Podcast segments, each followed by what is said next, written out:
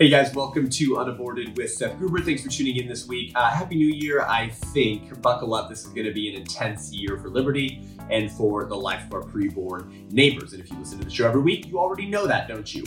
Well, I want to share a special episode with you this week. This was a message I preached at Calvary Chapel Placerville uh, up in Northern California on uh, the first Sunday of the new year. And this is probably my magnum opus sermon. This is the longest message I've ever preached. So no pressure to listen to, whole, to the whole thing, but you should, and you should send this message to friends, Christians who say, you know, that they're pro-life, but they can't vote to end abortion, or worse yet, that they're a pro-choice Christian, and so they're going to vote for Biden. This is the message that you send to these people. This is the clarion call. This is your marching orders. We can no longer remain on the bench. We have to get off the bench and put our feet on the ground. And for the sake of our preborn neighbors and your grandchildren and the republic that you will hand to them, we have to engage. This is my call to action. This is my message of life for the church, for you, and your children for 2021.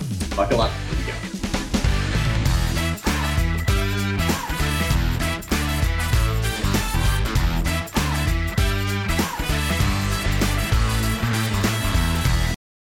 Good morning. How you doing, church?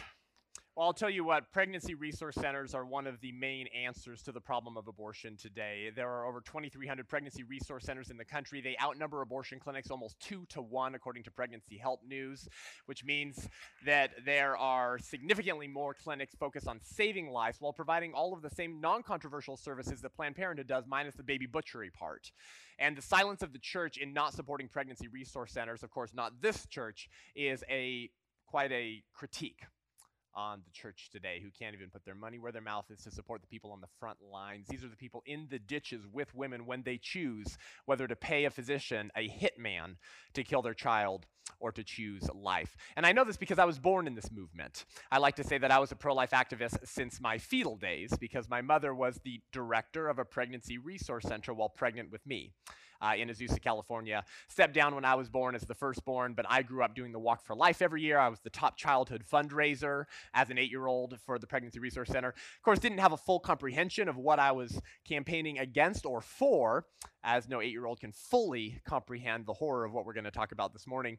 But I continued to grow in my knowledge of what was happening. And so I started the Pro Life Club at Westmont College, a horrific Christian university that you should never send your children to, that hires pro abortion professors, despite the fact that their motto is Christus primatum tenens, Christ preeminent in all things except the prenatal Christ and every baby created in the image of the prenatal Christ who dwells in the same location that our Savior entered human history in, apparently. So I will never be invited to speak at chapel as an alum at Westmont College um, because I'm actually quite hated, and I publicly called out by name the professors who still teach there who are pro-abortion. Well, we just celebrated Advent, right? You cannot prepare to welcome the coming of Christ in a womb that he once knit together while voting to kill babies created in the same location in the image of the same prenatal God.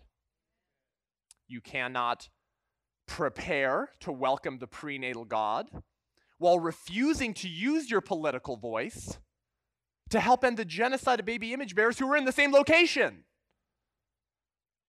because of your witness.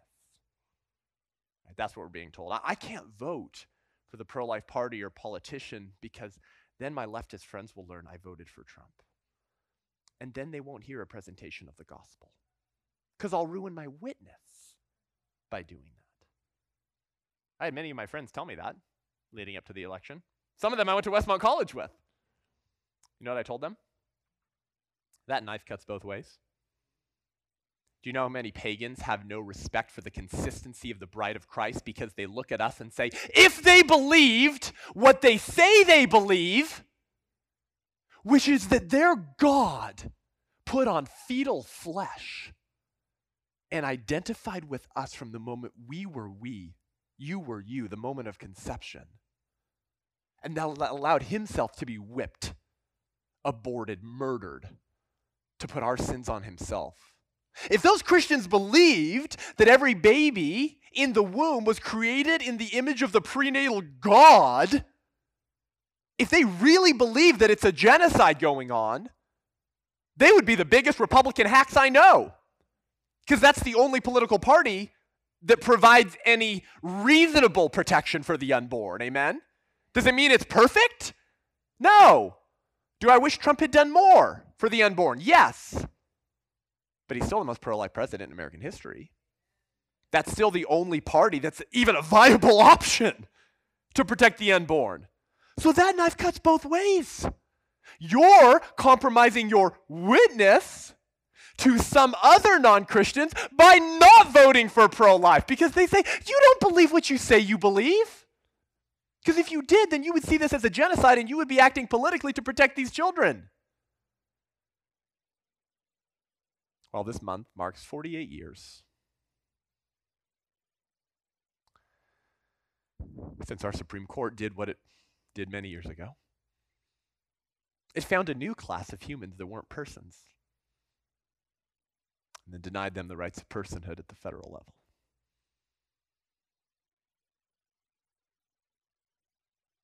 It's not the first time that our Christian forebears, our brothers and sisters, have had to fight a genocidal maniac government. Not the first time we Christians have been told if you speak out politically and you do what we tell you not to, I don't know, we might just put you in jail. It's been less than 100 years, folks. Less than 100 years since we murdered 6 million Jews. Now, that was stopped thanks to America. But where was the German church? Oh, you see, that was political. While 13 million Im- image bearers of God were killed, 6 million of which were Jews. But there were some voices, yeah? Dietrich Bonhoeffer, Eberhard Bethge, Martin Niemöller, members of the Confessing Church in Germany. Why did they call themselves the Confessing Church? They were creating a line of demarcation in the, in the sand. They were tacitly saying to other German churches if you can't speak up against the genocide of Jewish image bearers, if you can't get involved politically to help stop a Holocaust, then I don't know what Christ you're confessing. You can't say that from the pulpit, Seth. You can't question people's faith. Well, Bonhoeffer did. That's why they called themselves the confessing church. Bonhoeffer was saying, We're confessing the real Jesus. Because I don't know what Jesus it is you're confessing if you can't even speak out against the slaughter of human beings, state sanctioned. One of Dietrich's best friends was a, name, a man by the name of Eberhard Bethge. And in Eric Metaxas's phenomenal biography on Bonhoeffer called Pastor, Martyr, Prophet, Spy. That's a biography I'd love to have, by the way. You know, these speakers have these long bios when they get introduced. I just want that. Pastor, martyr, prophet, spy. well, not the martyr part yet, but. Well, in Metaxas's book, he quotes Eberhard Bethge, one of Bonhoeffer's best friends. And he begins explaining the situation that Bonhoeffer and the members of the Confessing Church found themselves in in the 1930s. Now remember, Dietrich Bonhoeffer was a man who fought his own genocidal country in their institution of genocide and was assassinated for his failed assassination attempt on Adolf Hitler. Oh, I guess I guess woke Christian pastors today would tell Bonhoeffer to read Romans 13. You know, it says be obedient to the governing authorities. Stop preaching the gospel, Dietrich. Why are you trying to murder politicians? Maybe some lessons for us today. Now, of course, we are in a different environment. We're in a constitutional republic. We still have political power to vote political bigots out of office. right. But not in Germany. They couldn't just vote Hitler out. So Dietrich saw the landscape that he was in and actually believed that he was sinning in his assassination attempt on Adolf Hitler. Did you know that? He believed that it was wrong. But he believed that he had to do it and he could ask for God's forgiveness later because he saw Hitler as a drunk bus driver driving into a crowd of people. and he had a gun and he could stop that, killing the driver, saving the people or not. That's how he saw the landscape. That's how he wrote about it. Wild. So here's what Bethge had to say about Bonhoeffer and the Confessing Church. Bonhoeffer introduced us in 1935 to the problem of what we today call political resistance. The levels of confession and of resistance could no longer be kept neatly apart. The escalating persecution of the Jews generated an increasingly intolerable situation, especially for Bonhoeffer himself. We now realize that mere confession, and by confession he means proclamation, not necessarily confession of sins, means proclaiming. We now realize that mere confession, no matter how courageous, inescapably meant complicity with the murderers, even though there would always be new acts of refusing to be co opted. And even though we would preach Christ alone Sunday after Sunday, during the whole time, the Nazi state never considered it necessary to prohibit such preaching. Why should it? Hmm. Maybe because the gospel being preached said that, well, your gospel is not supposed to go into the political sphere. You keep that gospel in the church doors. Don't you get involved in stopping the Holocaust? Maybe because the gospel being preached in German churches didn't do anything to wake up the people of God, the bride of Christ, to protect the Jews. Just keep that gospel in your church. Bethge continues and said, Thus we were approaching this borderline between confession and resistance. And if we did not cross this border, our confession was going to be no better than cooperation with the criminals. And so it became clear where the problem lay for the confessing church. We were resisting by way of confession, but we were not confessing by way of resistance. What does this look like today? I'm pro life. Our church is pro life. We make a one time donation to the Pregnancy Resource Center every year, and we give the Pregnancy Resource Center director five minutes once a year. We're super pro life. Oh, but we won't say that it's a moral wrong to vote for the Democratic Party, the party of abortion and infanticide, who is doing the same thing that they did in 1850 by saying that some humans are not persons. Oh, we won't say that from the pulpit because I don't want to compromise my witness. I can't tell people how to vote. So today, just like German Christians, our resistance to the forces of evil have only manifested itself writ large in American evangelicalism with words. Confession. I'm pro life. I have a pro life bumper sticker. But I won't engage in the political sphere. This is what Bethge and Bonhoeffer would say to us. We're confessing pro life beliefs, but refusing to resist the evil of abortion. And now this is coming from major pulpits in America. Christian leaders who ought to be leading the charge to help the bride of Christ abolish abortion. And instead, they're almost quite literally telling us to run back and cower and hide. You want some examples? Tim Keller, Redeemer Presbyterian Church, New York City, one of the most pro abortion states in the country. In January of 2019, the Reproductive Health Act, remember that? Legalized abortion through point of birth removed abortions from the penal code. So if a criminal murders a pregnant woman, he'll only be charged with one count of homicide, the mothers and not the babies. Allowed non doctors to perform abortions, and let the Tower Pink in New York City to celebrate reproductive health care. Should have been lit red for the blood of children on Andrew Cuomo's hands. And all the old people that he killed by sending them back into nursing homes. Oh, look, if you dehumanize life in the womb, you won't care about it outside the womb. So Tim Keller posts this on Facebook in September. The Bible tells me that abortion is a sin and a great evil. Oh, confession, right belief. But it doesn't tell me the best way to decrease or end abortions in this country or which policies are most effective. He says the current political parties offer a potpourri of different positions on these and many, many other topics, most of which the Bible does not speak to directly. This means, I'm quoting verbatim, this is how many times I've had to give this sermon.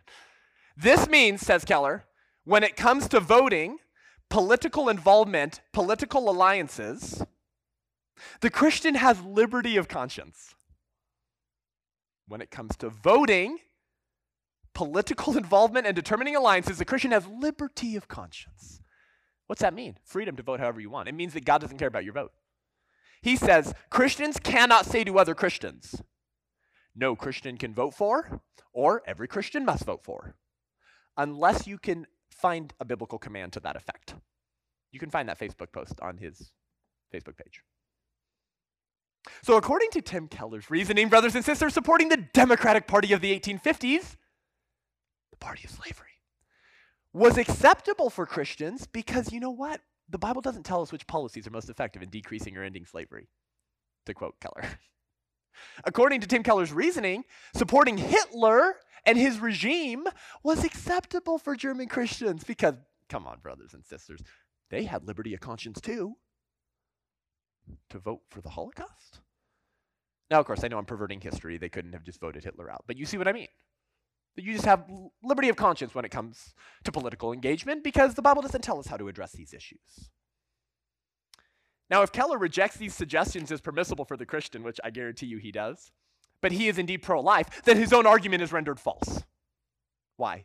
Because abortion is wrong for the same exact reasons that slavery and the Holocaust were wrong. They legally denied rights of personhood to image bearers of God while dehumanizing them in order to justify their mistreatment. Euphemisms reproductive health care, reproductive justice, women's rights, abortion is health care. That ridiculously failed presidential candidate, Julian Castro, literally called abortion reproductive justice. We're through the looking glass now, folks. Welcome to 1984 where 2 plus 2 equals 5 and the party is always right. In short, Tim Keller apparently believes that clerical silence or political neutrality in the face of child sacrifice is an acceptable means of evangelism. But it's not, brothers and sisters, and Tim Keller has forgotten what William Wilberforce, that great British abolitionist, taught us when he said that a private faith that does not act in the face of oppression is no faith at all.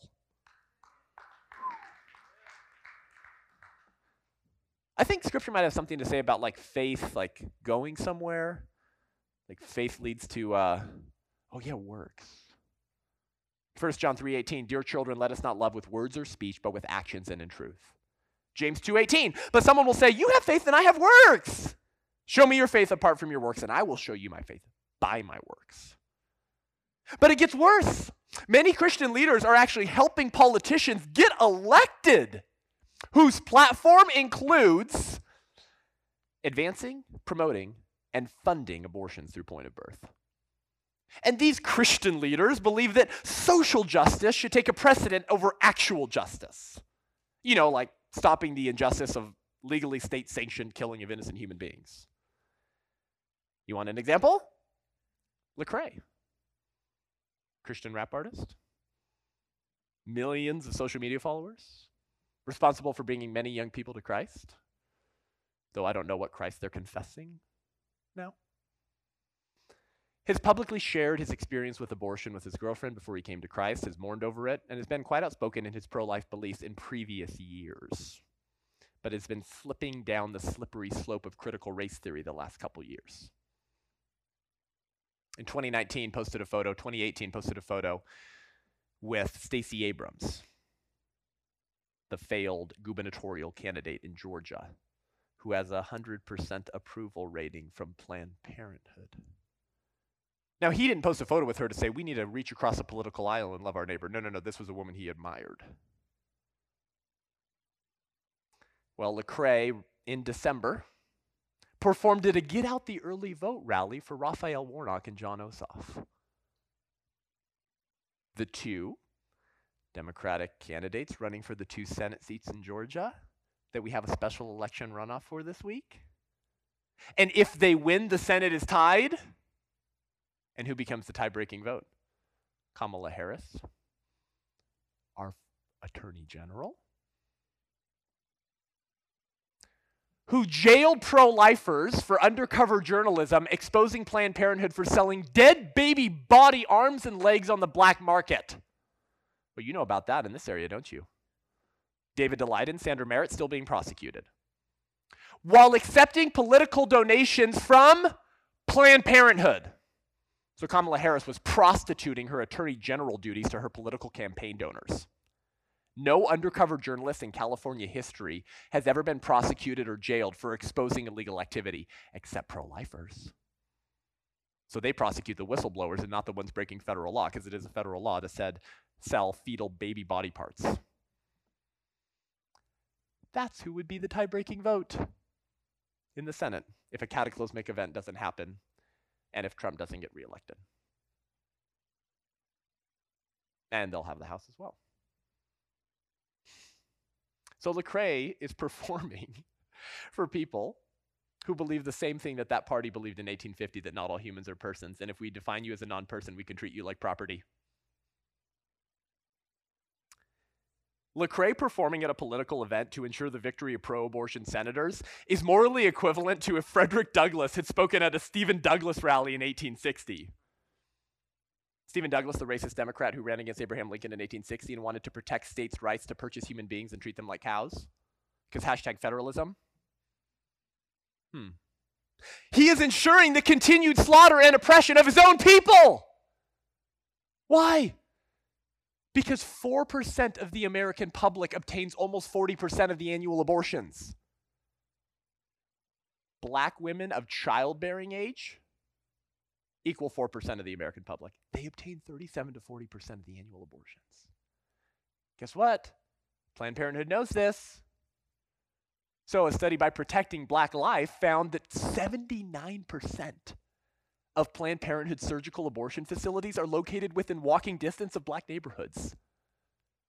Because they know that that segment of the population obtains a disproportionate amount of abortions, and that equals more cash flow for killing their children. Fulfilling Margaret Sanger's dream, the founder of Planned Parenthood, of less black people. Margaret Sanger launched the Negro Project to encourage pastors to push birth control and sterilization because she wanted less black people and infirmed people. So much for cancel culture. I thought we were supposed to cancel anything that reminded us of our horrific past, except Planned Parenthood, except the Democratic Party, which was responsible for slavery in the first place. Where's their cancellation? But don't worry, Lecrae is here to help ensure more black babies are murdered because hashtag social justice or something like that. When quality of life outside the womb becomes more important than protection of life in the womb, your moral compass is broken. Lecrae is not pro life, he is pro abortion. Anything he says to the contrary is contradicted by his political adv- advocation for state sanctioned killing of his black neighbors. And thanks to abortion, the black birth rate has flatlined for decades in America. Did you know that? Oh, anti racism. You know what would be anti racist? Wanting more black people, like I do, and not flatlining their birth rate by pushing abortion. Did you know last year Planned Parenthood had the gall to tweet this tweet on their Twitter? It is statistically more dangerous for black women to give childbirth than to have an abortion. Which is a lie. Statistically, just objectively, it's a lie. How racist is that? So Planned Parenthood, who understands that a massive part of their cash flow comes from 4% of the public who obtains 40% of the abortions, then they're pandering to that 4% to say, if you care about your health and your family, you should probably kill your baby and pay us to do it because that's actually safer than childbirth. You can find this tweet on Planned Parenthood's Twitter. Fulfilling Margaret Sanger's dream. So Lecrae, who positions himself now as a woke progressive anti-racist, is helping pro-abortion politicians get elected who believe the same thing that racist Democrats believed in the 1850s, namely that not all humans are persons, and if the party defines you out of existence, then they can kill you and treat you like property. Wow. You can't tell your neighbor you love them, but that it also should be legal to kill them. That's not how any of this works, Lecrae. If the Democratic Party were still the party of slavery, would Lecrae hobnob with and support the campaigns of actual racists and slavery supporters? I don't think so. Of course not. But guess what? That party says and believes the same thing today that they did in 1850 that not all humans are persons. Lecrae is endorsing and embracing the ideology of slavery. How so? You're thinking that's too intense of a statement, Seth. Let me show you. The Democratic Party once said that blacks were the property of plantation owners whose land they lived on. And now they say that babies are the property of their mothers whose bodies they live in. But where one is has no bearing on who one is. We're valuable regardless of where we find ourselves. Whether we're on a plantation, in church, at our work, in our home, or in the womb. Where one is has no bearing on who one is. Lecrae's pro life rhetoric is meaningless. In fact, it's disgusting and offensive. You cannot be anti slavery and vote for slavery. You cannot be pro life and vote for abortion. But this moral and sp- spiritual confusion on abortion today, friends, has unfortunately become par for the course amongst many Christian leaders and pastors today who don't believe they have any duty. They don't believe they have any political obligation to help stop the genocide of baby image bearers who dwell in the location that you just celebrated your Savior entering human history in a womb. And I can testify to this confusion. I speak to thousands of students across the country Protestant and Catholic high schools, universities, youth groups, churches, and Christian leaders at conferences and churches across the country. And unfortunately, friends, this moral and spiritual fog that many of our nation's pastors are living in is being transmuted to the next generation. I think the other side understands the importance of reaching your children. Why do I know this? Well, the former president of Planned Parenthood, Cecile Richards, responsible for more murdered unarmed black lives in two weeks than the KKK lynched in a century, teamed up with Cecile Rich, uh, teamed up with Alicia Garza, one of the co-founders of Black Lives Matter, and they launched an organization called Supermajority with the express goal of training up 2 million young women to be political abortion activists leading up to the 2020 election. I know this because in LA County, where I grew up, Planned Parenthood teamed up with the health department of the county and the school system to launch 50 Planned Parenthood pup tents on 50 different public high schools in Los Angeles County. Now, they won't be performing abortions, you see, but they'll just be providing uh, sexual health care and counseling. Little pup tents, Planned Parenthood pup tents on high school campuses. Just to have conversations with your young people and because in the state of California, you can get the abortion pill and you can get birth control if you're over the age of 12 without parental consent. Planned Parenthood is putting your young people into their sales funnel. Where are the churches in LA County? I heard nothing from major pastors in LA when this happened. Oh, see, because they're not political. Santa Barbara Unified School District at the end of 2020 launched their Health Connected Teen Talk. Hey, that sounds good, right?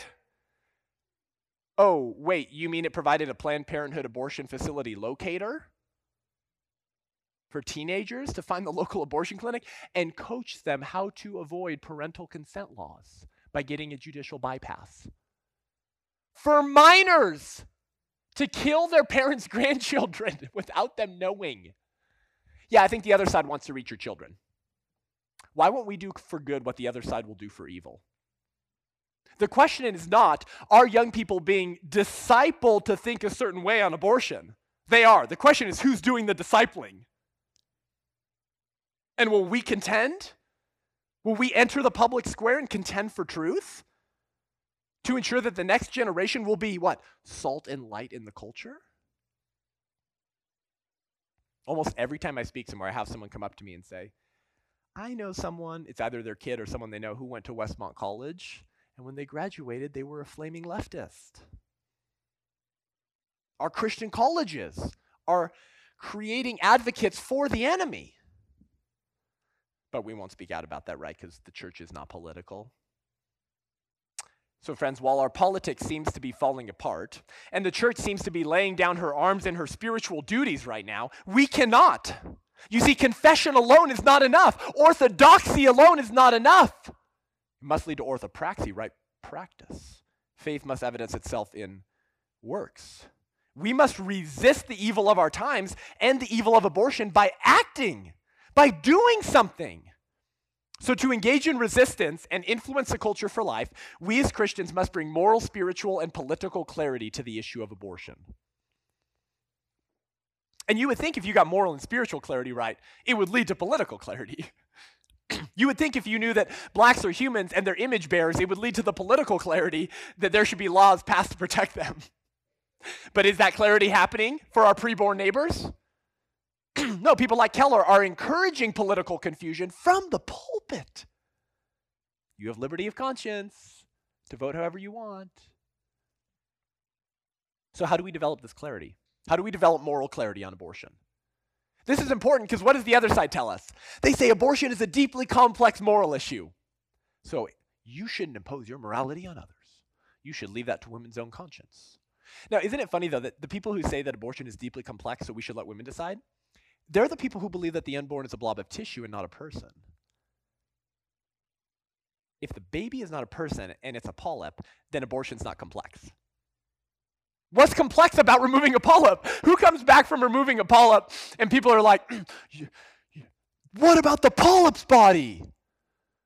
You don't have bodily autonomy to kill a polyp? There would be no pro polyp life people because that's not a person with rights. Isn't that interesting? They say it's deeply complex, but then they say it's not a person with rights. But that should encourage you. That means eternity is written on the heart of man. And God's rain falls on the just and the unjust. And so even those who hate God and advocate for the killing of his own image bearers can't help but acknowledge at a more fundamental level that maybe there's something else going on. Maybe these are humans. How do we bring moral clarity to this issue? I'm actually not going to turn to scripture first. I'm just going to turn to natural law. I'm going to turn to science. Remember the party of science? That babies aren't babies and men are women and women can be men? It's science. Well, what does the science of embryology teach us? What's embryology? The study of the embryo. What's an embryo? A human being at a very early stage in their physical development. The science of embryology teaches us that from the moment of conception, there's a distinct, living, and whole human being distinct living and whole. Not my terms. Terms you'll find in any embryology textbook on any university campus that hasn't banned the scientific facts that they don't like that might lead people to become pro life. But conversation for another time.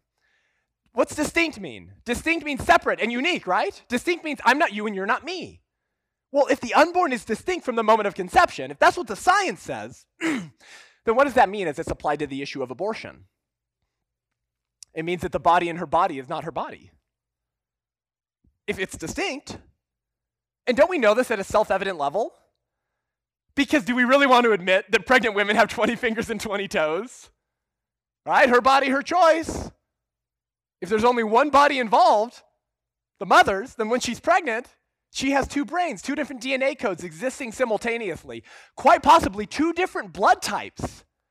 Oh, and if she's pregnant with a boy, There it is. Now, pregnant women have male genitalia. And the left goes, yep, babies are not humans, and men can be women, and women can be men. Okay, I mean, this is absolutely anti scientific bigotry, right? Okay, so the unborn child is distinct because pregnant women don't have penises. Secondly, the unborn child is living. Living because dead things don't grow. And the unborn child meets all of the requirements for a living thing. You know those requirements we learned in like junior high biology? And lastly, the unborn child directs their own growth from within. So pregnant women don't sit there going, Don't forget to grow today, baby. Right, my second child, my daughter, is one month old today. So, you know, here's something that never happened. My wife never came to me and said, Babe, come here. Can you come whisper to my womb and remind our baby to grow? Because babies develop themselves from within, independent of the wishes of their parents. So they're living. And lastly, they're whole. What does it mean to be a whole human being? Don't confuse wholeness with like development or level of development, okay? A whole human being is simply a human being who has everything they need intrinsically to realize their full growth and development as a participating member of the human species. So, for example, I want you to imagine for a second that you just won tickets to a safari excursion in Africa, okay? And you get to go with some of your friends here at the church. And you take some of your kids with you, maybe your grandkids. But you know, they all have iPhones and digital cameras. But you know, you're cool. You kick it old school. So you bring your Polaroid camera. Remember those? I mean, I guess the hipster rule is that like the old becomes new and it becomes hip again, right? So now everyone has Polaroid cameras again. But you parents are like, no, I remember when those were new. so you win these tickets on this safari excursion into the deserts of Africa, right? And after a few hours, the tour guide tells you on the intercom, hey, we're entering an area where a black jaguar was sighted recently. Now, black jaguars are rarely seen and even more rarely photographed. So, it's a very elusive beast. It would be cool to see, right? But after two or three hours, sunset comes, you have those few minutes of twilight, nobody's seen a black jaguar. Your kids and grandkids are too impatient. They're back playing games on their iPhone, right? Right, but you're patient. You have your Polaroid camera. And you have your eyes glued to the window. And to your luck, while everyone else in the bus is distracted, a black jaguar sprints out from the bushes, leaps across the path in front of the bus, and you capture a picture of him airborne. The photo comes out. By the time the photo comes out, the jaguar's hit the other side, it's gone. No one's seen it. And you stand up and you look at this, I got a picture of a black jaguar. What if I leaned over your right shoulder, ripped the photo out of your hands, tore it up in little pieces, and threw it out the window? Yeah, this woman's gone. I'm going to beat you up after church. Now, what if I responded to your open mouth horror and I said, Brother, sister, calm down, chill out? Right, the words that every wife wants to hear from their husband. It's fine because guess what? That wasn't a picture of a black jaguar. It was just a, it was like, it was actually just a black smudgy on a white piece of paper. Now, you probably respond to me by saying, Seth, what are you talking about? The jaguar was already there. We just couldn't see him yet. Everything that was necessary for that photo to realize its full development was already present when the photo got spit out. It just needed time.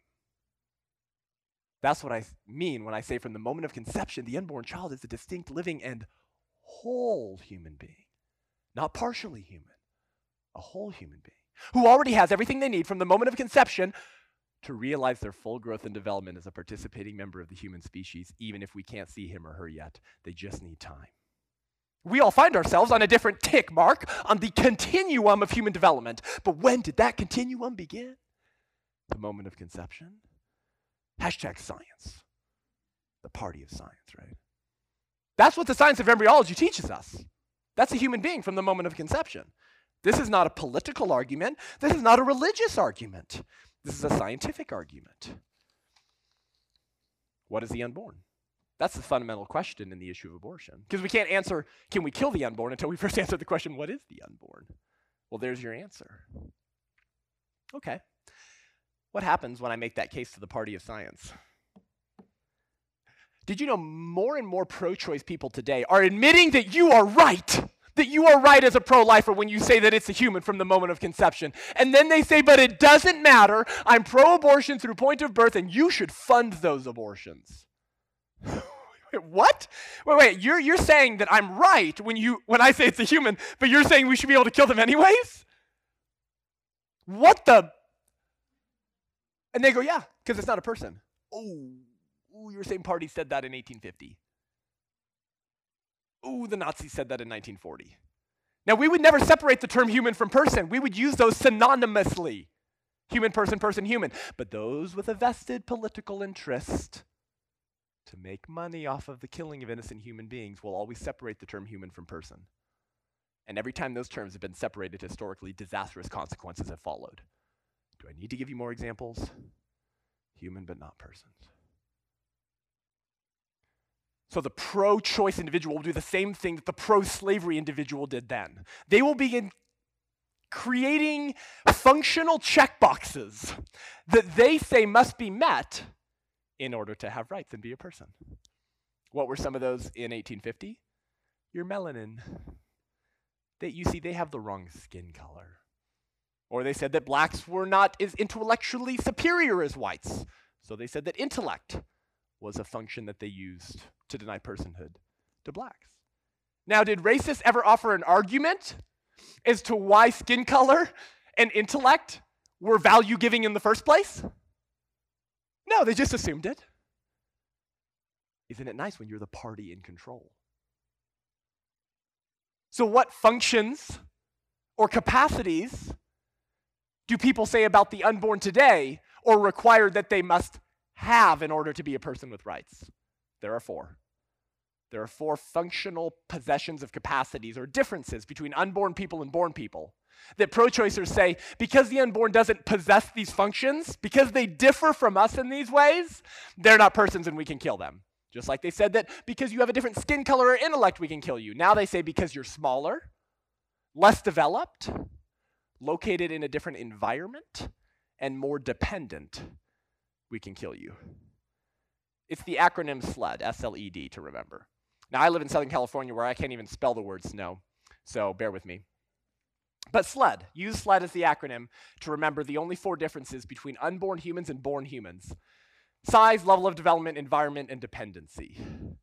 They say because the unborn is smaller, less developed, located elsewhere, and more dependent, we can kill them and they're not persons. Okay. Yes, the unborn child is smaller than the newborn child. Newborn children are smaller than toddlers. Toddlers are smaller than teenagers. I'm six foot three, so if you're under six foot three, I'm sorry, you're not a person. And if I kill you, I could call it reproductive health care. No, no, you see, by killing you, I've prevented you from reproducing. So that's why I called it reproductive health care. What? Size has no bearing on our rights. Men are generally larger than women. Does that mean they have more rights? Of course not. So they say we can kill babies because, I mean, come on, in the first trimester, you can't even see what's in there. We don't have rights because of our size, we have rights because of our human nature, which began at the moment of conception. What's the second difference? Level of development. They say we can kill babies through abortion because, you know, they're not self aware, they can't feel pain, they're not viable. well, what's necessary to realize self awareness, viability, and ability to feel pain? A level of development. You'll realize that given time. The difference in level of development between the grandparent and the grandchild is significantly larger than the difference of development between the fetus and the toddler. So, can grandparents kill their grandchildren? Because grandparents are more developed. What? Why does level of development have any bearing on our rights? So, can I kill you if you're less developed than me? Of course not. Size, level of development, environment, ah, location. They say we can kill babies through abortion because they're in the womb, because they're in a different location. Right? So slaves were the property of plantation owners whose land they lived on, and now babies are the property of their mothers whose bodies they live in. Did you know the womb has become the most dangerous place for a human being to find themselves in America in 2021? You are more likely of being murdered in a womb than you are residing or living in any dangerous city or crime ridden slum. And it was created to be the environment that you were protected in and valued. Do you know the beauty of the womb, friends? Do you know that some women who have gotten cancer while they're pregnant have still opted for chemotherapy? And in most cases, the baby is born fine, perfect, and flawless, unaffected by the chemo. Why? Because the womb was created to be a safe place. It's a more dangerous location than any other in the country. Where one is has no bearing on who one is.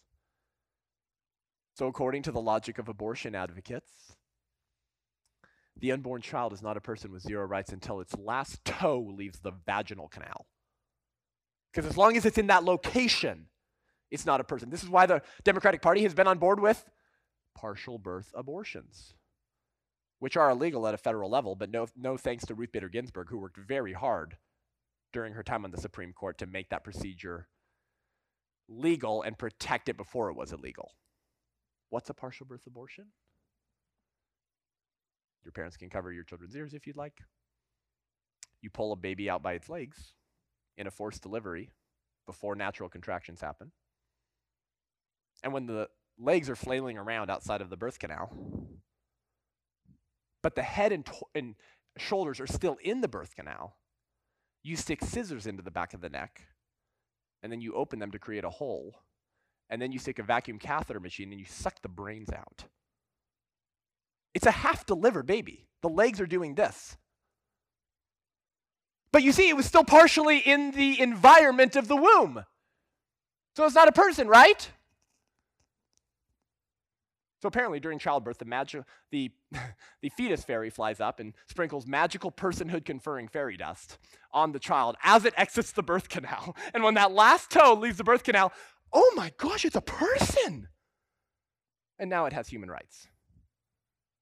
That's the insanity of choice. Size, level of development, environment, and dependency. The last difference between unborn people and born people that are used by pro choicers to kill the unborn. Is the unborn child dependent on the mother?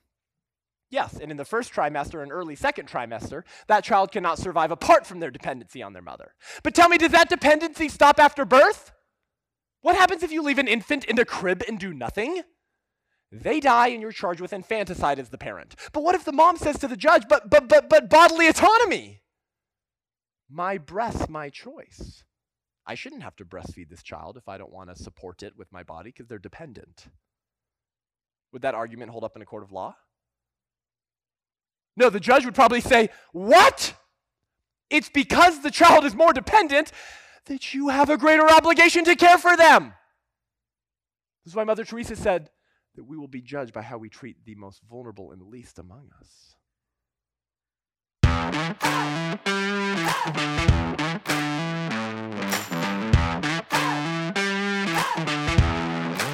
Hey guys, thanks for staying tuned into this very long but very important message and sermon to kick off the new year, to equip, encourage, and fire you up to defend life. Uh, listen, if they're going to censor uh, and digitally assassinate the duly elected city president of the of the country, they will do that to anyone who shares ideas that they don't like. They being the democratic liberal establishment. It's all the same thing, whether it's tech lords in Silicon Valley, the Democratic Party, or the media. They do not like what you believe and what you stand for. But it's more important than ever that we stand for those principles, for natural rights, which start with the right to life. Because if you don't get the right to life right, you won't get any other rights right. And so if you want to help those ideas reach more people, in a year where increasingly those ideas might be not allowed to reach more people, then consider becoming a patron of the show. Go to patreon.com forward slash unaborted. Check out our nine different tiers. They just have fun perks, you know, little incentives as a thank you for supporting the show. But you will enable us to create two episodes a week and begin bringing a team with us to film interactive content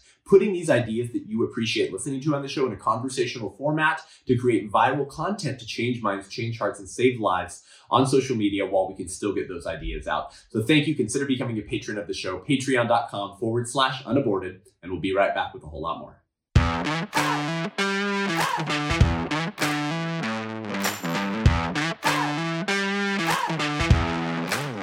So if we can kill babies because they're dependent on their mothers, can we kill born people who are dependent on heart pacemakers, kidney machines, insulin, life support? Caretakers? Like the child in the womb, they're dependent on someone or something else without which they cannot continue to live. Who wants to get on board with killing those people? Of course not. The Democratic Party wants to, though. Because when you dehumanize life in the womb, you'll dehumanize it outside the womb. If you don't get the right to life right, you won't get any other rights right. That's why they're on board with euthanasia and doctor assisted suicide. This is why they push abortions for your unborn children when you learn that there's something wrong with them, when they're not chromosomally or physically perfect. Every time I go on a speaking tour, at least one or two parents comes up to me and says, "Yep, the doctor was asking me when I wanted to schedule the abortion when we learned our baby had Down syndrome in the womb." Because it's dependent. You don't want to give that child bad quality of life. This is the ideology of choice and the Democratic Party.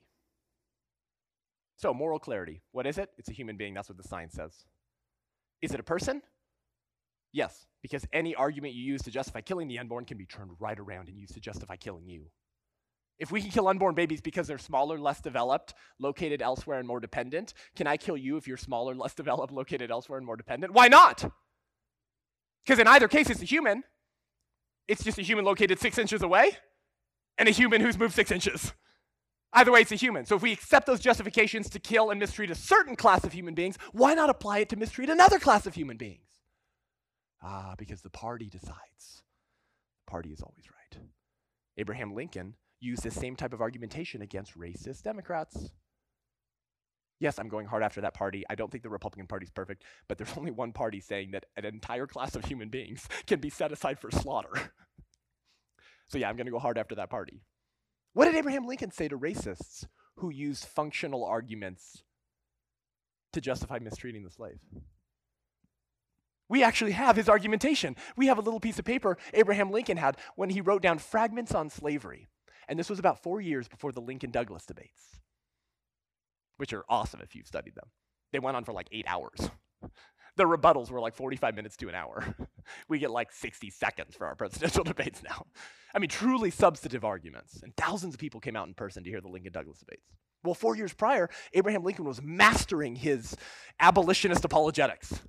And here's what he wrote down He said, in an imagined debate with a slavery supporter, the following He said, Okay, you say A is white and B is black. It is color then. The lighter having the right to enslave the darker? Take care. By this rule, you are to be a slave to the first man you meet with a fairer skin than your own. But Lincoln continues. He says, Oh, but you say that whites are intellectually the superiors of blacks and therefore have the right to enslave them. Take care again. By this rule, you are to be a slave to the first man you meet with an intellect superior to your own.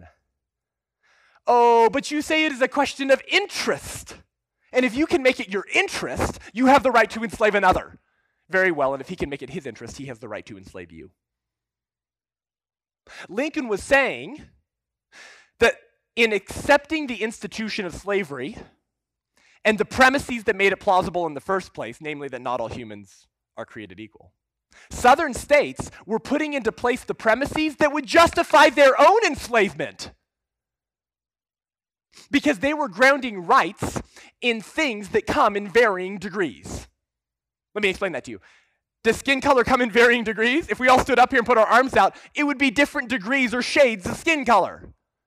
Does intellectual capacity come in varying degrees, or do we have it all identically? It comes in varying degrees. Does our interest come in varying degrees? Yes. What happens with the emotionally depressed? Do they have as much interest to go on living? No, they don't have as much interest to go on living. So if I kill them, have I not violated their rights? I guess not. Do you see? So Lincoln was saying that you're grounding rights in things that come in varying degrees. So if you do that, it follows that rights come in varying degrees. And those with a paler skin must have more rights, or those with a greater intellectual capacity must have more rights. But guess what? It's totally subjective. It's totally subjective. Because then someone else can come along and say, Well, I'm albino. so I can enslave you, plantation owner. It's a purely political power game. Who gets to define the capacities, capacities or traits necessary to have rights? The only thing we have in common is a human nature.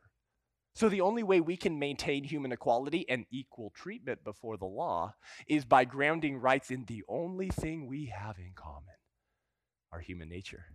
And that human nature began when? The moment of conception moral clarity. Now, notice, have I cited any Bible verses to make my case? But I'm communicating biblical truth nonetheless, because all truth is God's truth. What about spiritual clarity? And you're thinking, well, that was pretty great, Seth. We don't need spiritual clarity. Yes, but so many of our progressive brothers and sisters today will say they're pro life personally, but they'll say that, well, the Bible doesn't condemn abortion, so Christians shouldn't either. Ever heard that ridiculous, pithy saying? Christians should speak where the Bible speaks and be silent where the Bible is silent. It's one of the most ridiculous, evil, demonic lines. Why? Because there's lots of things the Bible doesn't condemn. Does that mean it condones them? You want some examples? The Bible doesn't condemn forced female circumcision. I guess Christians shouldn't speak out about that when that happens in some Muslim countries, huh? Because the Bible doesn't say, Thou shalt not uh, mutilate underage girls. You see where this reasoning leads? If we're supposed to be silent where the Bible's silent, the Bible doesn't condemn lynching homosexuals. Should we not have an opinion on that? The Bible has nothing to say about genetically engineered babies or cloning. Can we not reach spiritual clarity on that? Now, our progressive brothers and sisters would probably say something like this Brother, sister, let me explain it to you. The Bible provides like first principles and theological truths from which we can develop spiritual clarity on a whole range of moral topics. Mm-hmm. Continue. That would apply to abortion as well. God has given us all that we need through His Word to develop spiritual clarity on abortion. So, how do we help develop the spiritual clarity for the growing number of woke evangelicals today who insist that they're going to be silent on abortion, that that's not an issue for the pulpit because the Bible doesn't speak out against abortion, right? And these are people who, who will agree with you with the moral case, but it's not leading to spiritual clarity. Okay, what truths can we pull out from Scripture to develop spiritual clarity? The first one, Imago Dei, Genesis. God made man and woman in his image. In the image of God, he created them. Male and female, he created them. But like you, I grow overly familiar with these theological concepts, especially being raised in the church. What does that mean, Imago Dei? It means that the triune God, in perfect unity with himself, not in need of your fellowship, breathes out the Milky Way, drops oceans, laughs animals into existence, says it is good, then makes human beings as the peak and pinnacle, yeah, of his entire creation, and says it's all for you, have fun as stewards with dominion. Cultivate the earth, be fruitful and multiply. It's all for you. The divine spark of God resides in your soul. That's what it means to be an image bearer of God. And that divine spark was with you when you were you. At the moment of conception. How much does God care about life? How much does God care about the unborn child? He was one. God enters human history in a womb that he once knit together. The prenatal John the Baptist is doing backflips in the womb when Mary walks into the room, pregnant with the creator of the universe, who is at that moment knitting John the Baptist together in the womb. Poof! Incarnation. Advent, Christmas, what we just celebrated. So you cannot prepare to prepare for the advent, the coming of the prenatal God, while voting to kill babies in the same location created in his image. We're supposed to prepare for God's coming during Advent, right? The coming. Well, you cannot prepare to welcome God from Mary's womb to her arms while saying that you can't vote to end the genocide of baby image bearers in the same location because of your witness. If every human being is created in the image of God, and what did the just teach us? That unborn children are what? Human beings. So unborn children are image bearers. All right, spiritual clarity. All right, what's the second thing we can pull from Scripture to develop spiritual clarity? Again, for these woke progressives now in the church who say, You're right, I'm pro life too, but I, it's not a pulpit issue, it's not a church issue because the Bible's silent on it. How do we help them? Well, Jesus summarizes all the law and the prophets down to two commandments, right? Love the Lord your God with all your heart, soul, mind, and strength, and love your neighbor as yourself. Is the unborn our neighbor? Well, if they're human, they're a neighbor. Isn't this what made the question of the lawyer in the parable of the Good Samaritan so offensive? Do you remember? Well, firstly, he approaches Jesus and says, What must I do to inherit eternal life? Jesus says, What is written in the law? How do you read it? And he says, You shall love the Lord your God with all your heart, soul, mind, and strength. You'll love your neighbor as yourself. Boom! MDiv, Jesus in a, in a stroke of theological brilliance, summarizes all of the Bible, the Old Testament, into two commandments. And Jesus, what does he say? You have answered correctly. A plus. Do this and you will live. But he, desiring to justify himself, said to Jesus, And who is my neighbor? He doesn't know? I guess not. He must have just forgotten, right? Jesus, can you help me remember who my neighbor is? Because I'm like so spiritual, I'm like so woke that like I want to love all neighbors because I'm that holy. So can you remind me who my neighbor is? Is that why he asked the question? And seeking to justify himself, he said, And who is my neighbor? What was the first question he asked, though? What must I do to inherit eternal life? So he's trying to figure out how he can get to heaven and still hate certain people. He's creating categories of neighbor and non neighbor so he can shirk himself of the responsibility of loving those in the category of non neighbor. There is no other class of human beings today to whom the question is more frequently directed are they really neighbors? than preborn image bearers. And that question is coming from the pulpits in America, from Tim Keller, who insists that the unborn isn't intrinsically valuable enough to, to warrant political protection. You have liberty of conscience to vote however you want.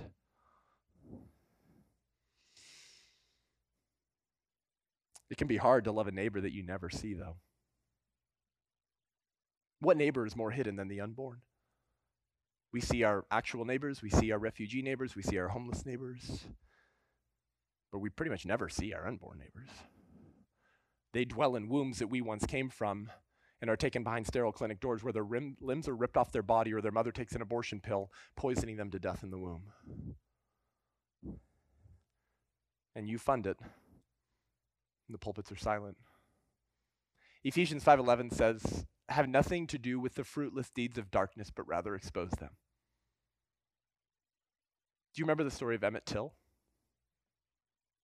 Emmett Till was a young teenage boy in Money, Mississippi during the civil rights movement, right before, actually. And according to accounts, he was bragging to his friends that he had a white girlfriend. And they said, Yeah, right, dude, go prove it. Go walk into that convenience store and flirt with the white clerk behind the desk. This is a story. This really happened. So he walks in there and he, according to accounts, he catcalled her or something, you know. He leaves. A few days later, that woman's husband and her friends found Emmett Till, beat the living pulp out of him till his face looked like a deflated football, wrapped twine around his neck and threw him into the Mississippi River, and they found his body days later and they didn't know who they found. Emmett Till's mother requested an open casket funeral. You know what religious leaders told her? You know what pastors told her? You're disrespecting your little boy. Don't do that. That's too offensive. It's too it's too graphic. Do you want to know what her response was? I want the world to see what they did to my little boy. The photo of his deflated face in a casket was published in the newspaper, and many historians believe that it was not Rosa Parks' actions, but it was the published photo of Emmett Till's face that launched the civil rights movement. And Rosa Parks said that when she refused to walk to the back of the bus, she was thinking of Emmett Till. Evil succeeds when evil dwells in darkness. Have nothing to do with the fruitless deeds of darkness, but rather expose them. But when pro lifers put graphic imagery of abortion in the public square to drag the deeds of darkness, woke pastors and Christians tell us that's too offensive. You're offending the dead, aborted babies. No one should see that. Well, we're going to give you a short opportunity to see what God sees 3,000 times a day. Christians need to open the casket on abortion. We need to do it gently and lovingly, but we need to do it nonetheless because truth matters. This is a 55 second video clip of what God sees 3,000 times a day. It is graphic and it is disturbing because abortion is graphic and disturbing. But we don't want anyone to feel tricked or manipulated into watching something that they would have chosen to opt out of. Okay? We respect your decisions as a family, for your children, for yourself. So listen, I put instrumental music over the video clip. so if you close your eyes or avert your gaze, you're not even going to hear anything you don't want to hear. When the music starts, you can close your eyes. When it stops, you can open your eyes, and you would have opted out of the entire presentation. I'm leaving the decision on you. But we're going to show it nonetheless, because it's time for us to open the casket on the most hidden injustice in world history that takes the lives of 55 million human beings every year worldwide, between 2,700 and 3,000 times a day over 63 million babies since 1973. Worldwide since 1980, one and a half billion with a B. But Tim Keller would tell you you have liberty of conscience to vote to keep that legal. And that you're welcome as a member in his church if you're registered as a Democrat and you vote for pro abortion Democrats. It's fine, he'll say. Listen, is this, if this is part of your story, man or woman, I just want to remind you of what I believe Jesus would tell you if he were here bodily, okay? I believe Jesus would tell you that he is just as eager to forgive the sin of abortion as any other sin. You see, abortion is not a blacklist sin that somehow bans you from the grace of God. If you want evidence of this, by the way, let's just look to the story of King David really quick, because he had some spiritual speed bumps in his walk with God, to put it lightly namely that he was a peeping Tom on his roof, checking out Bathsheba taking a shower while his army was fighting a battle he should have been leading. Toxic masculinity. well, he impregnates Bathsheba and then murders her husband. Jeez Louise, man. If there was grace for King David, there's grace for you. Calls him a man after his own heart, and he's in the hall of faith. But, friends, there were consequences to David's sin nonetheless. I won't sugarcoat it for you. And I won't sugarcoat your sin if you were complicit in an abortion because I believe you won't experience true and lasting healing until you acknowledge the consequences of what was done. So the prophet Nathan confronts David regarding his sin. And after briefly justifying it, like we kind of all have the tendency to do, King David hits his knees in repentance, acknowledges what he's done. And his repentance was a fragrant offering and sacrifice to God. But there were consequences. His baby died. But what did King David say? He said, My son will not return to me, but I will go to him. That means that if you accept the gospel of grace and repent from your abortion, not only is Jesus faithful and just to forgive you and cleanse you from all unrighteousness, but it also means that, like King David, you're going to see your baby in heaven again one day, and they are seated on the lap of Jesus, waiting to welcome you into eternal glory. But that hope is only available in the gospel of Jesus Christ. So hear that and receive that. And know that, like King David, God wants to create beauty out of your ashes and use you to help where you used to hurt but we have to expose the deeds of darkness. The other side has a field day when churches and the bride of Christ are more committed to hiding the horror of abortion than they are. They laugh at us when we refuse to show this imagery. They're like, God's people are helping us hide the horror of abortion so we can keep it legal longer and turn a greater profit on it because nobody sees it have nothing to do with the fruitless deeds of darkness, but rather expose them. Spiritual clarity. And by the way, if you want to know how God feels about abortion, read his words to the Israelites for their complicity in child sacrifice with the Canaanites. What does God say in Jeremiah to the Israelites regarding them sacrificing their babies on the burning bronze hands of a pagan idol? He says, It never entered my mind that you would do this. That's hyperbole. Of course, God knows that they were going to do that. He's saying, This is so ludicrous. Why do people engage in child sacrifice to pagan idols? Well, historically, people have believed that they will receive some type of blessing in return for the sacrifice of their children. Satan does not care the name of the God that you sacrificed your children to. You can call him Molech then, or you can call him the pagan gods of convenience, money, family, education, and career well being. He doesn't care the name of the God that you label him. As long as you continue to shove children down his throat, he'll be satisfied. So we sacrifice our children for something in return improved quality of life for ourselves. Satan would kill God if he could, but he can't. So he kills babies because he knows it wounds the heart of the father and hurts the church. You want to talk about hurting our witness? Well, the pro abortion Guttmacher Institute reports that nearly 40% of the annual abortions are performed on women who identify as evangelical or Protestant. I wonder why we can't fix abortion outside the walls of the church, maybe because we haven't figured it out inside the walls of the church, because the pulpits are silent. The silence of the shepherds on the abortion of the lambs. So Francis Schaeffer says that every abortion clinic ought to have a sign out front that says open with the permission of the Church of Jesus Christ. Moral and spiritual clarity demands, requires a political response. And those who say otherwise would never say the same thing about slavery. That's what C.S. Lewis calls chronological snobbery. We look down our noses in 2021 at people in the 1940s in Germany and in America in 1850 and say, wow, what bigots. How could they have accepted the institution of mistreating and murdering human beings? Well, we do the same thing. And we recommend books like Metaxas's Bonhoeffer to say, we need these words in our lives. Bonhoeffer would have ripped us a new one while calling himself the confessing church by saying that German churches were not confessing the real Christ because they were silent and politically neutral on genocide. A private faith that does not act in the face of oppression is no faith at all. And the other side has no qualms or concerns about being perceived as partisan, right? The other side doesn't care about their witness. They're like, come on, a constitutional republic where I have political power and I can engage in the political sphere to protect abortion and make money off of it? Awesome! They love federalism when it works for them, allows them to protect abortion.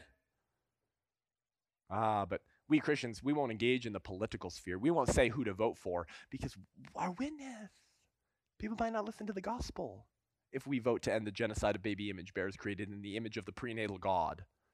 It's high time for Christians to abandon their concern over their reputation and fear of partisan labels in order to engage in the political work that is necessary and required to make it illegal to kill innocent human beings. So, if we're called to love our neighbor, what's the best way to love a neighbor that it's legal to kill? I know, stop killing them and pass laws that say you can't kill them. But what do people tell us? Well, people will get abortions anyways. Yeah, men still rape women despite the fact that rape is illegal. Is that a good argument for making rape legal? Men still beat their wives despite the fact that spousal abuse is illegal. Is that a good argument to legalize spousal abuse? Young, disturbed young men still shoot up schools despite the fact that it's illegal. Is that a good argument to legalize school shootings? What? This is ridiculous. Of course, passing laws against something decreases it. How do I know this? According to a study, prior to 1973, when was abortion legalized? 1973. Prior to Roe versus Wade, the annual illegal abortion rate was 98,000, a median, an average of 98,000. Illegal abortions before the legalization of abortion. Want to know what it was in 1974, 1975? 1 in 0.6 million. Clearly, law impacts behavior. So, of course, we should pass laws against killing babies in the womb because it will save lives and it's the right thing to do. But many Christians and Christian leaders like Tim Keller refuse to act politically to protect babies from dismemberment because they insist the Bible doesn't allow us to tell our brothers and sisters who to vote or not vote for. Remember? Keller said Christians cannot say to other Christians, no Christian can vote for or every Christian must vote for. And then he says, unless you can show me a biblical command to that effect. Very well, Tim. Thank you for the invitation. Here's a biblical argument for why we can tell our brothers and sisters who they can or cannot vote for. And maybe I wouldn't have made this argument if we lived in a more united America that didn't have one political party devoted to the proposition that an entire class of human beings could be rounded up for slaughter. But because that's our divide, yes, I'm going to make a biblical case that we can tell our Christians, brothers and sisters, who to or not to vote for. Okay.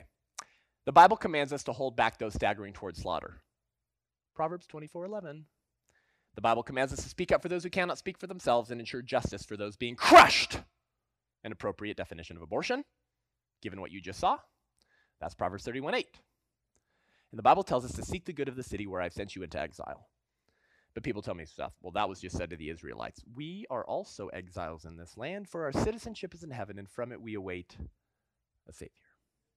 So, like the Israelites, we should seek the good of the city or the country that we find ourselves in.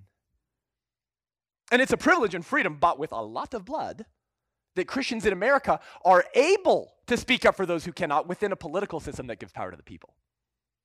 You see, you are the most powerful political entity in human history. Did you know that? Who's the king in America? We are.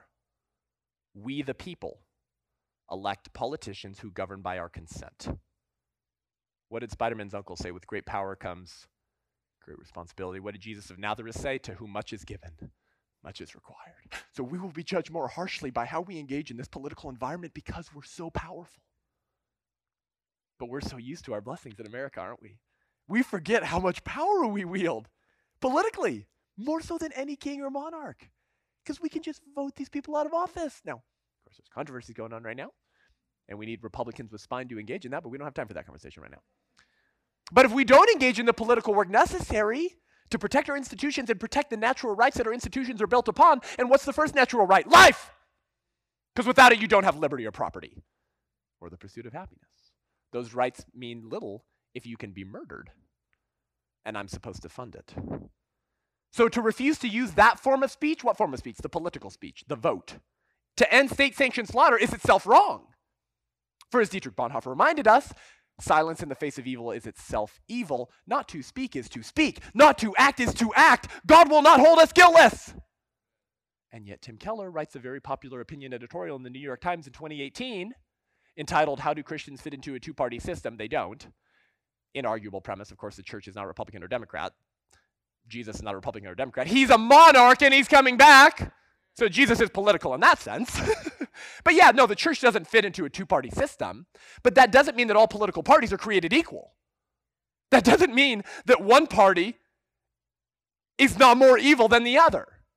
And the same people who say, well, we can't engage in politics because we're not political, will turn right around and say that Christians in the 1850s ought to have engaged in politics and slavery, right? Uh, chronological snobbery.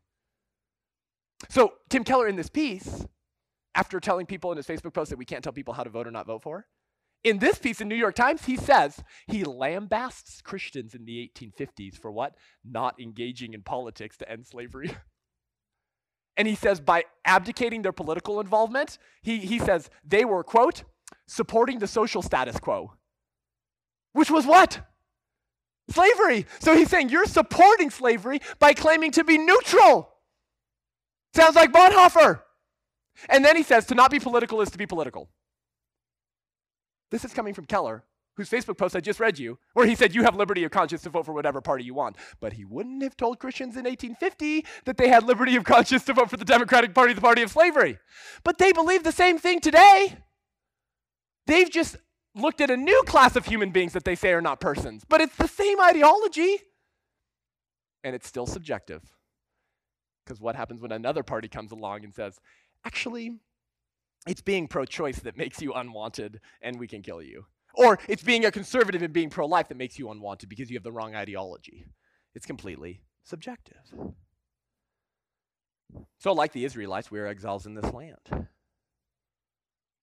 But in defending the Christian's political freedom of conscience, Keller is, is telling you this God does not care about your vote.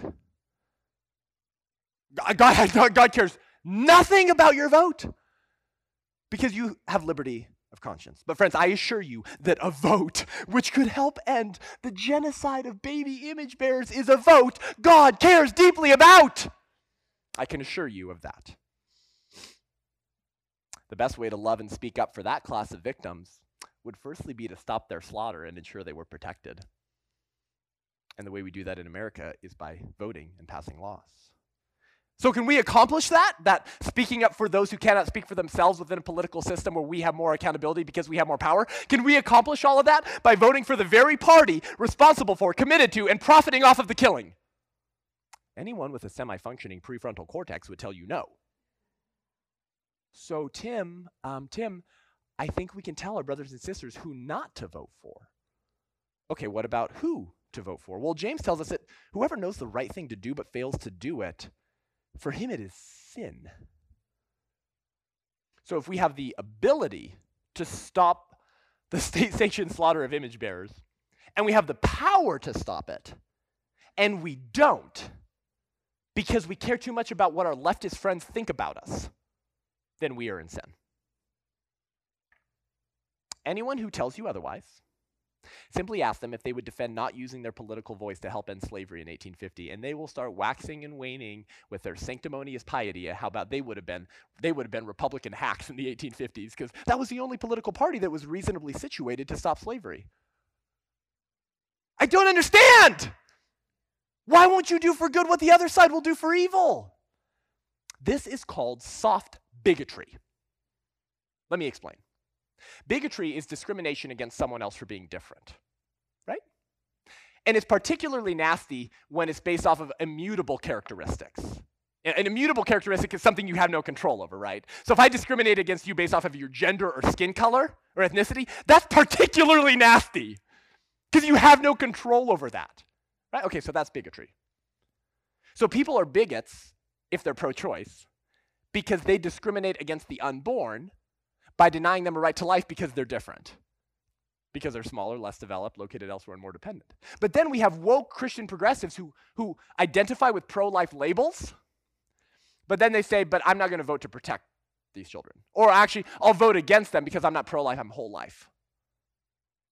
Well, then you're saying that unborn children don't have enough intrinsic dignity and value to warrant political protection but that blacks and Jews did have enough intrinsic dignity to warrant political protection. That's soft bigotry. You're denying natural rights to an entire class of human beings while claiming to be pro life because of your witness. Now, it goes without saying, friends, that there is only one political party that will allow Christians to accomplish that best way to love our preborn neighbors by passing laws to protect them and making it illegal to kill them. And those who and so so I so my point is that yes, Pastor Tim, the Bible allows us to tell our brothers and sisters who to vote for. Because there's only one party that will allow us to speak up for them, ensure justice for those being crushed, hold back those staggering towards slaughter. And those who say otherwise are, as constitutional law scholar Hadley Arkes says, not possessed of a lively sense that there are real human beings getting killed in these surgeries. If you say that you have no political duty to vote to end abortion, but you claim to be a Christian and pro life, I tell you, you are not possessed of a lively sense that there are real human beings getting killed in these surgeries. Because if you would, if you were, you would be engaging to protect them in the same way that you claim you would if you were an abolitionist in 1850. And yet, our opponents and some who claim to be our allies seek to neutralize the political action of pro lifers and create political confusion by telling us, really, you're not really pro life unless, you've heard this one, you're not really pro life unless you support open borders, universal health care, universal basic income. You say America's systemically racist and you're solving poverty every day. You've heard this one, right? It's a redefinition of pro life. It says, I'm not pro life, I'm whole life. And so, even though I'm pro life, I can't vote for the Republican Party because they don't do as good of a job providing health care and income and entitlement programs to people already born. So, I'm a pro life evangelical for Biden. And this was a group that was launched right before the 2020 election pro life evangelicals for Biden. Did you hear the other one? It was uh, fiscal conservatives for Karl Marx. Oh, wait, sorry, sorry, that doesn't work. Anyways, because they redefined pro life. They cared more about quality of life outside the womb than protection of life in it. So, savable children became acceptable sacrifices on the altar of themselves. If you believe that, your moral compass is broken and you're not pro life. But that's the redefinition of pro life happening. But many pro lifers, in order to avoid accusations of hypocrisy, because they want to be seen as like consistent life, right, or whole life or pro life, they accept this redefinition of pro life. And it's harming the pro life movement. Because we have young people accepting this redefinition who then say, I can't vote for the Republican Party, the only party that could end abortion, because I'm whole life. And the Democratic Party is pro life at the border, and they're pro life on health care, and they're, you know. So. And it's harming the pro life movement, and it's siphoning votes away from ending abortion by people whose sanctimonious piety won't allow them to vote to end abortion. Now, it's interesting, none of those other societal ills involve the state sanctioned slaughter of innocent human beings. At worst, it's just not giving you federal programs. but bro, the abortion issue actually entails the slaughter of innocent human beings that they're telling us we must overlook to support quality of life outside the womb. But how does it follow that because we seek to end abortion and pass laws to protect the unborn, that we are therefore responsible for every other form of societal ill? It's only the pro life movement that gets this critique, by the way. Have you noticed? Was Oscar Schindler not really anti Holocaust? Because he only focused his energy and wealth on saving Jews, that selfish jerk. I guess the American Cancer Society, they're actually not anti cancer because they only try to solve one form of disease. And Frederick Douglass and Abraham Lincoln, they actually weren't anti slavery because they only tried to abolish one form of evil. But that's what they tell pro lifers. You're not really pro life unless you're solving poverty, supporting universal health care, universal basic income, and open borders. Then you can be pro life. What? It's good to have movements and organizations focused on one goal, one goal, because they maximize the likelihood that they'll solve it. So the selective application of the you're not really pro life unless critique kind of gives away the game. They don't really care about applying that consistently. They're only trying to undermine the pro life movement and its goals. Ah, uh, yes. But then they tell us pro lifers shouldn't be single issue voters. This is the second way they try to undermine our political advocacy for the unborn. You know, you should approach the polls, Christian, with like all issues on, this, on, on an equal moral playing field. Don't create a moral hierarchy out of abortion. Don't treat it as a litmus test of the republic. You need to go to the polls and, and, and hold these issues at the same playing field. Pro life, universal health care, um, uh, entitlement programs, uh, and universal basic income, because that's super pro life. You need to actually hold all these things on the same playing field. Only then are you really pro life. So don't be a single issue voter. So that's why these woke progressives tell us that they're voting for the Democratic Party because they can't be a single issue voter and they see more life issues on the Democratic side. These myths are very damaging to the church and the pro life movement because young people are adopting this redefinition of pro life. And then they're not even advocating for the unborn at all. Now, abortion isn't the only issue of our day, right? Just like slavery wasn't the only issue of the day in 1850 and killing Jews wasn't the only issue in 1940. But they were both the dominant issues of their day. While many issues are important, they do not all carry the same moral weight.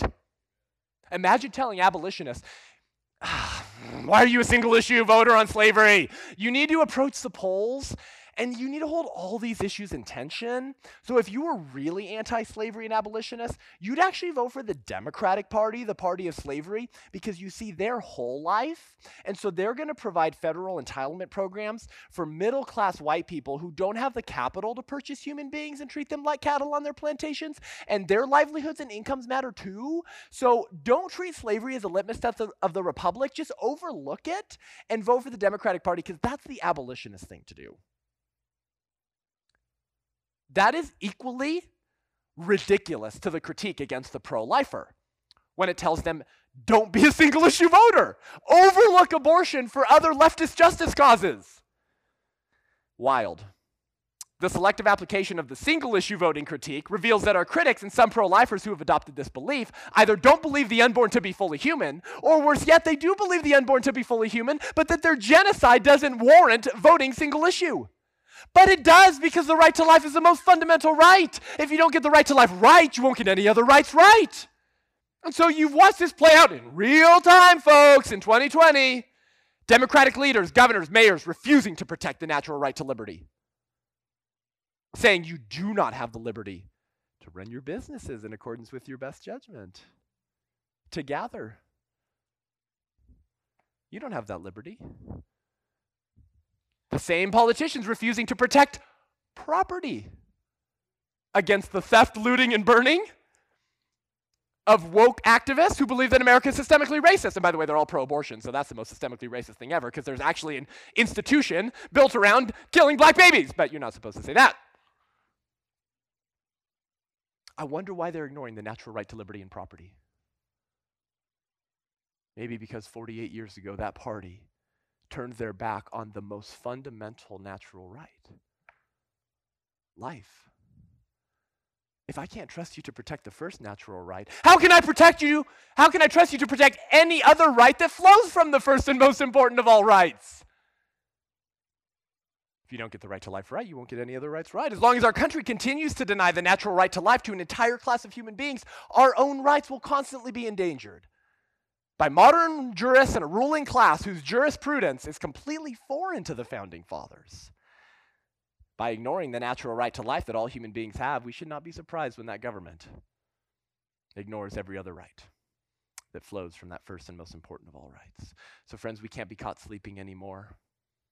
The consequences are just too high. We have to get off the bench and put our boots on the ground and engage on behalf of those who cannot speak, on behalf of those who cannot. And yet, like God's people in Gethsemane, were sleeping. While the enemy of God was awake, activated, and engaged in his Father's duty, in his Father's mission. Judas was more animated and awake serving his Father than the people of God were serving the only Father. And we're doing it again. We're sleeping in the garden. While the enemies of God are awake and animated, boy, are they eager. They are excited to engage in our political sphere to protect abortion and target pro lifers who seek to protect the unborn. So, what political threats are our preborn neighbors facing, our preborn brothers and sisters? Well, assuming a cataclysmic event does not happen, assuming that President Trump is not reelected, and assuming that Lecrae gets his wish, and the Senate is tied, and Kamala Harris becomes the tie breaking vote, here's what would happen. I am not demonizing my opponent's positions. These are words almost verbatim from Kamala Harris and Joe Biden's mouth over the last two years with what they would do if they got the Oval Office. Here you go. They will codify Roe v. Wade into federal law. They will institute pre clearance guidelines to stop pro life states from passing pro life laws. What's a pre clearance guideline? Well, it's the, it's the absolute destruction of federalism and the democratic will because Kamala Harris, who will be declared president right after Joe Biden is sworn in, because his party will suddenly turn around and say he's not mentally fit to lead, she will sit in the Oval Office and say, I have these guidelines here that tell me if you, as an individual state with your sovereign leadership, are allowed to pass pro life laws. And because they just codified Roe v. Wade into federal law, they'll say uh, South Dakota, Tennessee, Georgia, Florida. Yeah, you actually can't pass pro life laws at the state level anymore. That's what will happen, and millions of more babies will be killed. They will add four more Supreme Court justices. They've said they would do this, all with the jurisprudence of RBG, Ruth Bader Ginsburg, who believed that partial birth abortion should be legal and funded by your tax dollars. And we will have no check on power at the Supreme Court level. And the pro-life movement and its goals will be over will be put back literally decades, and none of us will probably live to see the overturning of abortion unless the church wakes up unless the sleeping giant in America wakes up. They will abolish the Hyde Amendment, which keeps tax dollars from funding abortions through Medicaid reimbursements and is actually responsible for saving over 2 million babies. Because women often won't go through with the abortion if they don't have the money through Medicaid reimbursements. And you can go to hellohyde.com or .org, Hello Hyde, and it shows you how it saved all these lives since it was instituted. Joe Biden supported the Hyde Amendment until a week before he launched his campaign in 2018. Ah, I wonder why. Because his party would treat him like an outcast and a racist if he supported any type of legislation that could save any baby. What else will they do? They will increase the tax funding of Planned Parenthood by the millions, and then they will make DC and Puerto Rico a state, getting four more Senate seats for Democrats, and probably ending the Republican Party on the national level and they'll abolish the filibuster so those pesky pro life Republicans can't stop them from passing radical abortion legislation. But it's not a big deal. so just don't be political, church. The legislative attempts of the pro life movement will be ended. But the church won't wake up because it can't be political, right? It is a moral wrong to vote for a party who makes it part of their platform to promote and expand the slaughter of innocent human beings. So, what can you do? Love your neighbor. Practically, what does it look like to love your neighbor? How does it look like to love a neighbor it's legal to kill? Here are four things, and then we'll wrap up here. I need you to take personal responsibility in every election for the rest of your life, whether it's local, congressional, or presidential, to get 10 people to the polls with you. And convince them to vote for candidates who will respect their only job description to protect the life, liberty, and property of American citizens. And that includes our preborn neighbors. Take personal responsibility. Get your boots on the ground. Secondly, learn how to persuasively and graciously communicate your pro life views. Because you're like, oh, just wrap up already, Seth. There's no way I can remember all this. I get it. So, subscribe to my podcast, Unaborted with Seth Gruber. It's one of the fastest growing pro life podcasts in the country. And it exists to equip you to become a pro life ninja.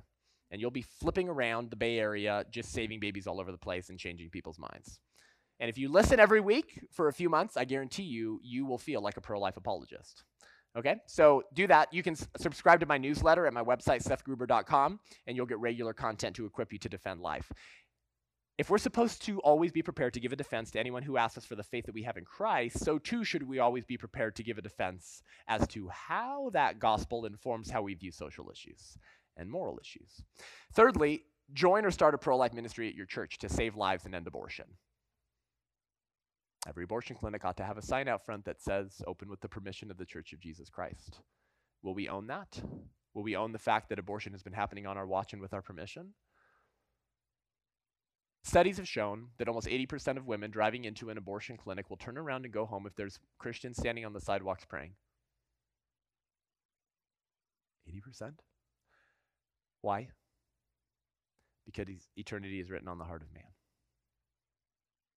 and even men and women who have rationalized to pay a hitman to kill their child have a sense of shame. So they don't want to be seen by others walking into a clinic that they know is going to kill their child. Why else would they turn around and go home? If they were shameless about it, they'd give these Christians on the sidewalks the bird. And they go right in and pay them to kill their child, but they have a sense of shame. So 80% roughly go around and leave and go home if there's people standing outside. What would happen if we put a Christian witness outside every abortion clinic in the country? We would bankrupt the abortion industry and the politics would soon follow. Will we wake up though? So I partner with an organization called Love Life that wants to put a Christian witness outside every abortion clinic in the country. They have 150 church partners just in Charlotte, North Carolina alone. 150. What do those church partners do? Well, when they are regularly outside of abortion clinics ministering to women and praying and saving babies, and a woman says yes and chooses life, they give her a baby shower, they get her a car, they get her an apartment, they pay her rent, and they give her diapers for a year. Then she accepts Jesus, delivers that child, and dedicates it in the church that she became a member in. And that story has happened over and over and over and over again in Charlotte, North Carolina. This is why I partner with them. So I go around the country speaking in churches, waking them up and saying, Do this. The hope of the gospel and the help of the local church. Salt and light. So if you're convicted and you're saying, Seth, what do I do now? What are my marching orders? Go to www.lovelife.org slash America lovelife.org slash America. These are born again evangelical brothers and sisters. Actually, some of their biggest partner churches in Charlotte are Calvary Chapels, okay?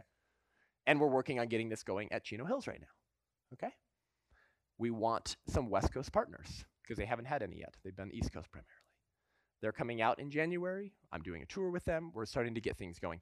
We're waking up the church, the sleeping giant that could end abortion if we wanted to, empowered by the Holy Spirit to do so.